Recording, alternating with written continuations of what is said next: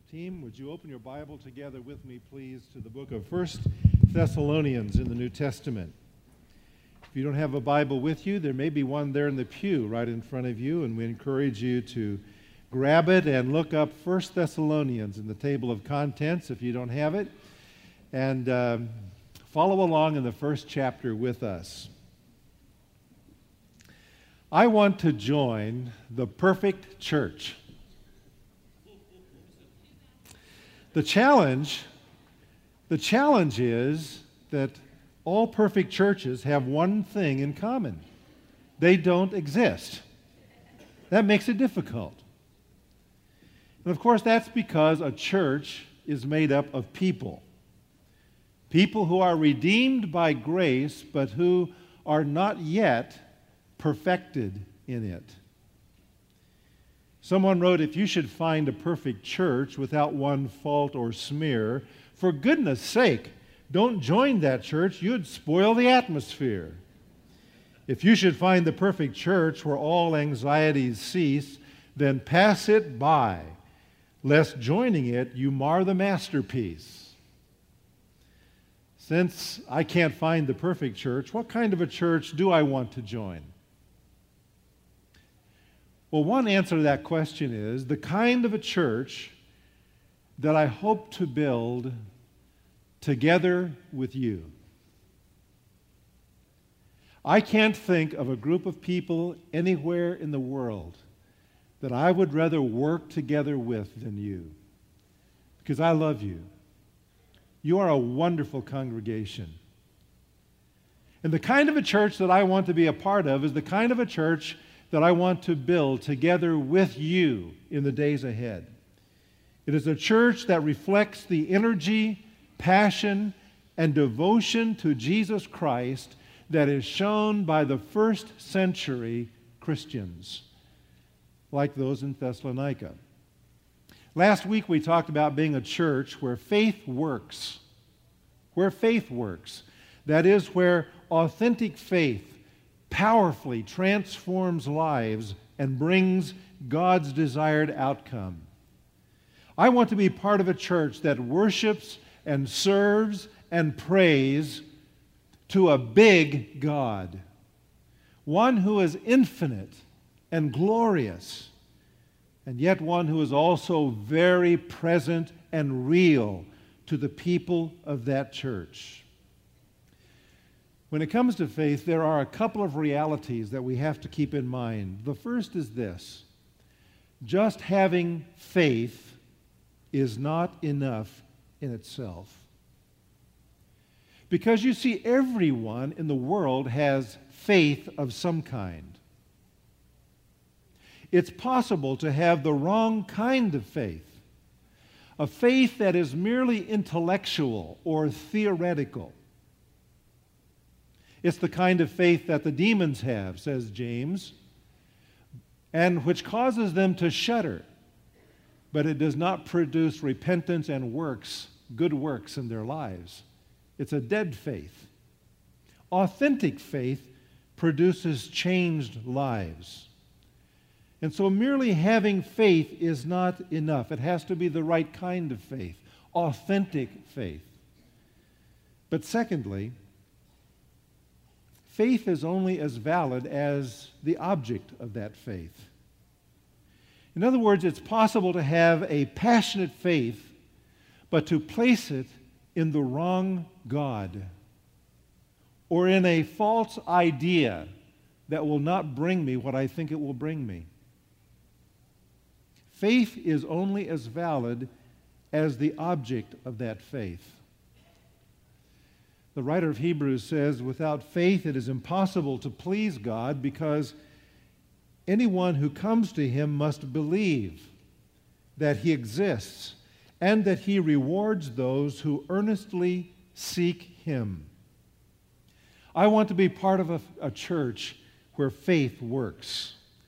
The Thessalonian church was that kind of a faith, that kind of a church, as we saw last week. The Thessalonian church was also remarkable for its love, a love that motivated them to good works. Let me go back and read verse 2 with you of chapter 1. Paul says, We always thank God for all of you, mentioning you in our prayers. We continually remember before God our Father your work produced by faith. See, there's the faith. And he says, Your labor prompted by love. Your labor prompted by love. Love was so real in this congregation of people that it produced a labor that could only be described as an intensive labor that led them to weariness, even. It was a labor that was prompted by deep love in their hearts. Love would not allow them to be self focused or to be only half hearted in serving others or to serve only when it was convenient. Love prompted them to serve wholeheartedly and self sacrificially to the point of weariness. Love like this is a love that steps forward at personal cost. It steps forward without any thought of compensation for itself. Convenience is not a consideration of this kind of love. The value of the one who is loved is all that matters to agape love. This is God's kind of love. Agape love is willing to pay any price and make any sacrifice for the welfare of its object. This is a challenging kind of love. This is not a kind of love where people merely come together and like to see each other and enjoy one another's presence. This love is deeper than that. I want to be part of a church where God's love is potent and compelling. Potent, that is powerful, and where it brings a compelling force to those who are a part of it. That's the kind of a church I want to be a part of where God's love is potent and compelling. And I invite you to think with me quickly about how powerfully God's love motivated him. In Romans 5 8, which was read from the message a few moments ago, it says, But God demonstrates his own love for us in this. While we were still sinners, or the next four words Christ died for us. John says this is how we know what love is. Jesus Christ laid down his life for us. Do you find that to be a potent love, a compelling love? In Ephesians chapter 2, verses 4 and 5, it says, and read it together with me if you will. Because of his great love for us, God made us alive with Christ even when we were dead in transgressions. And it goes on to say, by, by grace you are saved. Because of his great love for us, God did this. There is nothing like this love. How great is the love of the Father that he has lavished upon us writes John. How great is the love of the Father that we should be called children of God, and that is what we are. God's love is potent and compelling. When you stop to think about it, there is no power that exceeds the transforming might of God's love. It revolutionizes every life that it touches. It cannot help but do that. And God has put that love into the hearts of his children. You see, God's love changes your life and mine, and it motivates us to serve others selflessly. It did the Thessalonians. Paul says, I thank God for the labor that has been prompted by love in your church. He describes this more in chapter 4. I invite you to turn over there to, to verse 9. And notice his somewhat brief comment here. Although he touches on this theme of love many times as he writes to the Thessalonians. Chapter 4 and verse 9. Now, about brotherly love, we do not need to write you, for you yourselves have been taught by God to love each other. And in fact, you do love all the brothers throughout Macedonia. And yet we urge you, brothers, to do so more and more. The Thessalonians had this love of God put into their hearts, and it caused them to love others in return. In 2 Corinthians chapter 5 verses 14 and 15, the apostle Paul says, "For Christ's love compels us, because we are convinced that one died for all, and therefore all died. And he died for all, that those who live should no longer live for what? Themselves, but for him who died for them and was raised again. What is it that compels us? No longer to put ourselves into the center of our lives, but Christ and his people. It is the love of Christ. And so let me say it again that God's potent, compelling love motivates him. In 2 Thessalonians chapter 2 and verse 16 it says, "May our Lord Jesus Christ himself and God our Father, who loved us and by his grace gave us eternal encouragement and good hope." Notice there, our Lord Jesus Christ Himself and God our Father loved us. God's love motivated Him to act. In the first place, His love motivated Him to initiate your salvation and mine. Notice the phrase of chapter 4, chapter 1, verse 4, where he calls the Thessalonians brothers, loved by God, He has chosen you. And then turn in 2 Thessalonians chapter 2 and verse 13, where Paul elaborates on this and says, We ought always to thank God for you, brothers, loved by the Lord. Because from the beginning, God chose you to be saved through the sanctifying work of His Spirit and through belief in the truth. It is God who initiates salvation, it is not us. We're not the ones who bring forth salvation. It is God who has brought it forth. And it is God who initiates it in our lives. And the Apostle Paul points out he actually initiated it from the beginning, which is a New Testament concept that means that even before the creation of the world, before the time, material, world, and space uh, universe began, God in the beginning loved us. He loved us before He even created us. Why? Because He is love. And He initiated our salvation. We don't initiate, we simply reciprocate. We respond to God. We love Him because what? He first loved us. He first loved us. But not only does God initiate your salvation, God intervenes in your rescue in chapter 1 and verse 10, Paul writes to the Thessalonians about Jesus who rescues us from the coming wrath. Now, he doesn't get into detail about that wrath and what it means, but we know from what the New Testament teaches us that there is a judgment that is coming upon all of those who reject our Lord Jesus Christ upon all of those who are hostile toward God and resist Him and rebel against Him. Wrath is coming from God upon them.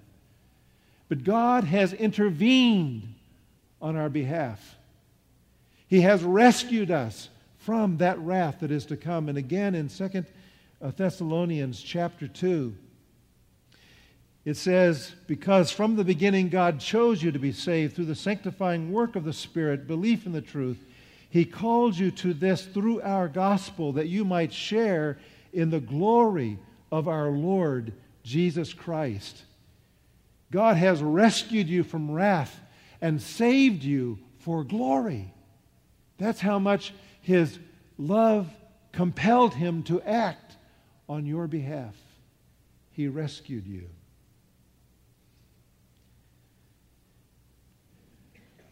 It's a wonderful feeling to be rescued. I had just a little sense of that in the last week.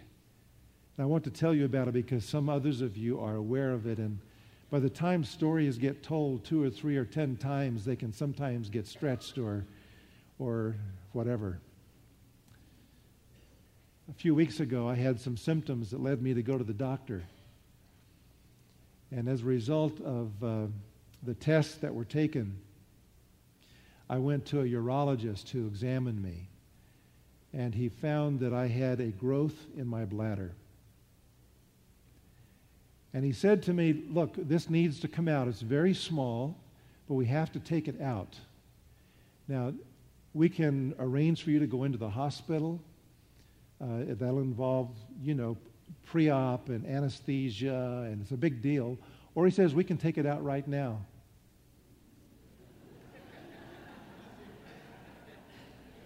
I'm not going to go into detail about this, but it didn't take me but about a nanosecond to say, You're in there, take it out now. Take it out now. I want that thing out of there. And so he did. And uh, then they sent that off to, to the laboratory. But of course, I asked him the inevitable question. I said, uh, You know, just from your observation of what you've seen, what do you think? And he said, Well, most of the growths that are in the bladder are in fact malignant. And he said, by looking at uh, what I saw, though it was very small, he said it had all the characteristics of being a malignant growth. I said, well, if that's the case, then what's the treatment? He said, well, we just did it. We just did it. We took it out, we cauterized it. But he said, you and I'll become the best of friends over the next few years. He said, you're going to need to come in every three months for one of these examinations. Oh, that thrilled me, let me tell you. I mean, he's a nice man and all of that, but I'd rather pick my own friends. and in other circumstances, he would be one of them. So uh, I waited the week, and knowing that if it came back malignant, uh, it was going to be God's direction. I mean, I, my life is in his hands. I knew that uh, it appeared to be manageable, and so it wasn't life threatening in that sense. But on, on Wednesday, my internist, whom I call the beloved physician and who attends this church, called me and said, I've got good news. It was benign. Amen. Wonderful news. And you know what? That suddenly I felt rescued. Now, it wasn't as though I was, I was just overwhelmed, but it felt so good not to have that label cancer on me. And you know, when God rescued you and me, He delivered us from the label condemned. He, lab- he, he delivered me from certain death, eternal separation from Him in hell. God's love is so powerful and compelling that He initiated a rescue on my behalf and your behalf, and He intervened and saved us from what we were doomed for and set us apart for glory. That's wonderful. That's God's love. Now, that same love of God, that same potent, compelling love of God, is at work in His people. God has poured out this love into our hearts, writes the Apostle Paul. And here in Thessalonians, he gives us three facts about this love. Let me hit them quickly with you. The first is this it mentors us. It mentors us. God's love teaches us how to love. It puts a new motive in our hearts by the Holy Spirit, and then the Holy Spirit teaches us how to love others with God's love. In chapter 4 and verse 9, it says, You yourselves have been taught by God. That phrase, taught by God, is really one word in the original language. He says, You have been God taught. God taught. God puts this value and this principle into the hearts of his forever family. And he himself mentors us in how to love other people. We follow the example of our Father, in whose likeness we have been newly created. And so the Apostle Paul says, Be imitators of God as dearly loved children, and live a life of love just as Christ has loved you. It mentors us. The second fact about this love is that it multiplies. In chapter 3 of 1 Thessalonians and verse 12, Paul has a brief prayer. He says, May the Lord make your love increase and overflow for each other, for everyone else, and for everyone else, just as ours does for you. Paul recognizes the fact that love can grow, that it can multiply in our lives, and he prays for that in the Thessalonians. It's a fact. We can learn to love more deeply. It can flow and overflow in our lives with a greater capacity. When something gets hot, what happens? It expands. When God's love is hot in our lives, when it's fervent, it expands it superabounds, it overflows with an excess to touch the lives of others. And so Paul prays here God, increase the aperture of their hearts. And that's my prayer for me too, and for you. That God would cause the aperture of our hearts to expand so that God's love can flow more freely through us. Again, in chapter 4 and verse 10, he says, You do love, yet do so more and more. You see, we never really arrive. It's something that keeps multiplying in our lives. And the more we give out, the more we what? The more we receive, the more we get. There's a third fact, and that is that it matters. The third fact about this love that God has put in our hearts that it matters. In chapter 1 and verse 7, he says, And so you became a model to all the believers in Macedonia and Achaia. You see, the Thessalonians were not just saved, they were model Christians. He says, You have set a pattern for others by your love. It matters that you and I love. It matters. And I'll tell you why. Because God's love flowing through us is his most powerful witness in the world. There's nothing, nothing that is more powerful than a Christian who loves others with God's love. By this shall all men know you are my disciples if you what? If you love one another. It also matters because the selfless love is the mark of genuineness. That is, that that we really belong to the family of God. We know that we have passed from death to life, says John, because we love our brothers. The fact that we love others is a, an assurance to us that we really are God's people. He goes on to say, anyone who does not love remains in death. Anyone who hates his brother is a murderer, and you know that no murderer has eternal life in him. This is how we know what love is. Jesus Christ laid down his life for us, and we ought to lay down our lives for our brothers. What does this selfless love look like? What does it look like? Well, it looks an awful lot like many of you in this congregation. When I hear some of the stories of people in this congregation, I thank God that God's love is flowing through you to others. I think of a team of men who right now are working on a project at a home for City Team. I think of some of you who have opened up your home to be used for entertaining. In some cases, those who are in need, and in other cases, for children who can come into your backyard and, and there spend a few hours and learn about Jesus. We could go on and on telling stories about people in this church. Selfless love looks an awful lot like many of you. I like what Augustine said. This love has hands to help others, feet to hasten to the poor and needy, eyes to see misery and want, ears to hear the sighs and sorrows of men. That is what love looks like. This selfless love initiates action to demonstrate its selfless concern. It does not wait to be asked.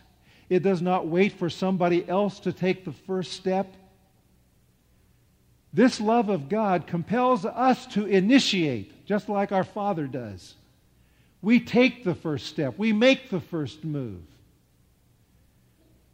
You see, love isn't a feeling that we have for others.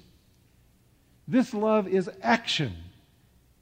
It is action. If anyone has material possessions, says John, and sees his brother in need, but has no pity on him, how does the love of God be in him? So it is a feeling. But he goes on to say, Dear children, let us not love with words or tongue, but with actions and in truth.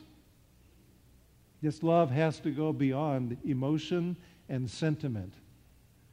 To motivate us to act in the best interests of somebody else, it initiates. This love not only initiates, it intervenes.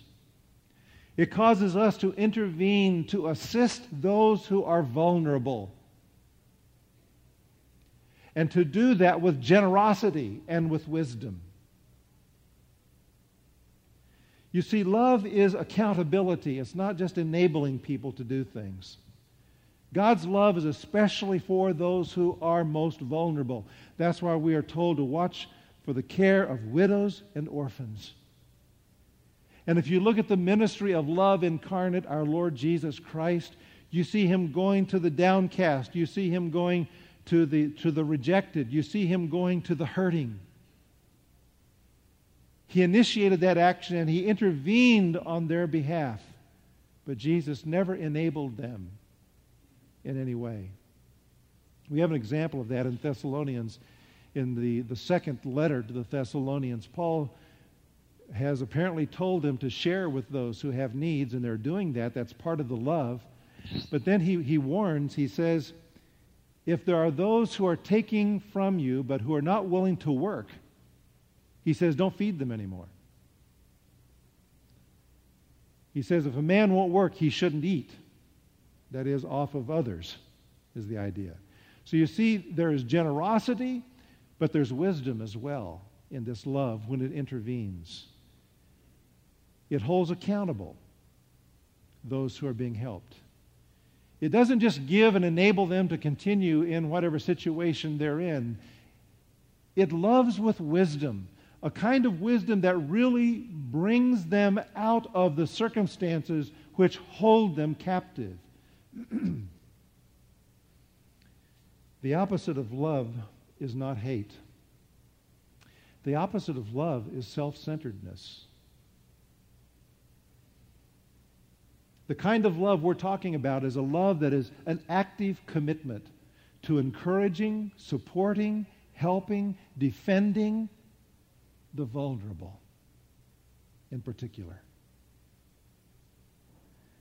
The challenge that I face, and the challenge maybe that you face, is to empty myself so that God can show himself in me. Because of my sinfulness, I tend to be self centered. And that self centeredness, that self focusedness has to be laid aside. I have to empty that out so that then God can fill me and show Himself through me. Imagine a church of people who share that vision. Imagine a whole church of people who are committed before God to empty themselves so that God can show Himself in their own community, but beyond it, into the world around them. What does a church like that look like? I want you to think about that for a minute. What phrase or word comes to your mind as you imagine a church that shares this vision? I'd like you just to, to tell me. I'm going to walk up the center aisle here, and I'd like you to tell me what word comes to your mind. Compassion. Okay. What other word or phrase would come to your mind of a church that that uh, has the same vision for this selfless love? Forgiveness. That's really a key word. Sensitivity.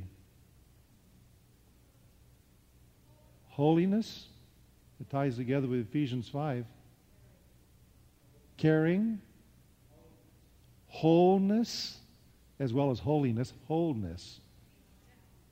What is it? Acceptance. Reaching out.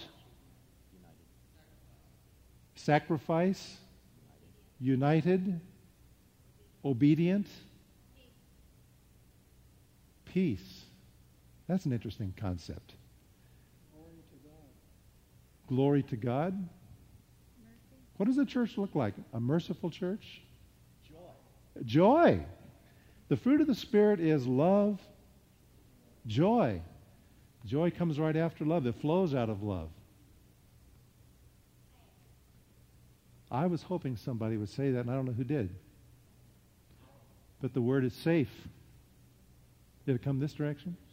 Safe. A safe church. Powerful. God's potent, compelling love flowing through us that's going to be powerful. Unconditional love. Compassion. What was this? Christ's love. And of course, that's what it, you'll see Christ in a church like this. What other words or phrases come to mind? Healthy? Humble? Generous? I'm repeating them all so we can get them on tape.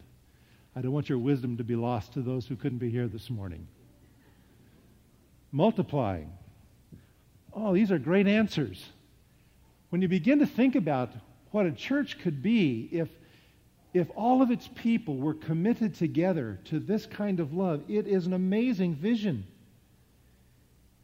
This kind of love produces a sweet spirit of cooperation where everyone works in some way to bless others. There are no freeloaders in a church like this. It produces a, a, respect for others, creating trust, giving others benefit of the doubt, using the tongue to bless and to lift up. It creates an atmosphere of forgiveness. It deflates anger and destroys resentment. It makes for patience with others and kindness toward them and protection of their best interests and gentleness in dealing with them. I like what George Sweeting wrote love is optimistic. It looks at people in the best light. Love thinks constructively as it senses the grand possibilities in other people. All of this flows out of this idea of love. Do you want to have that kind of a church? You want to join that kind of a church? Me too.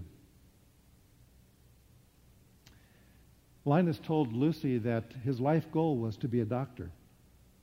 But she reproved him, saying, You can't be a doctor. You hate mankind. To which Linus responded, Oh no, I love mankind. It's people I can't stand. mankind is sort of this generic we love others, love everyone. Love people. The people that God brings into my life. Love is only love when it's expressed, when it's acted on, when it's given away. Oscar Hammerstein, of all people, wrote this wonderful statement A bell's not a bell till you ring it. A song's not a song till you sing it. Love in your heart is not put there to stay. Love isn't love till you give it away. The church I want to be a part of, that I want to join, that I want to help build together with you is a church that is absolutely committed to love other people. And sometimes we feel really good about ourselves. That uh, we like to go to church, we like the people who are there, and, and we get along well with a, a group of people, and we love each other. And, but that's not what I'm talking about this morning. All that's good in its place. What we're talking about today is a love that reaches those who are hurting those who are rejected. It goes to the outcast. It, it, it, it's a love that acts. It's the kind of love, for example, that goes to an AIDS hospice and it serves the men and the women who are dying there. You say, yes, but some of those people are our enemies. Isn't that just the point? That as while we were enemies of God, that Christ died for us, that he loved us. It's the people that we may see as our opponents that God calls us to love. And when we love them, it demonstrates the reality of God. They may or they may not see it. That isn't the point. They may or may not appreciate it. Love just has to be expressed. It doesn't expect any compensation in return. When you and I stand in the presence of Jesus Christ and we think about how he has loved us, the amazing, awesome love of Christ, the only thing our hearts can do is to say, Lord, Lord, cause that love to be seen in my life. Mentor me in it. Multiply it through me.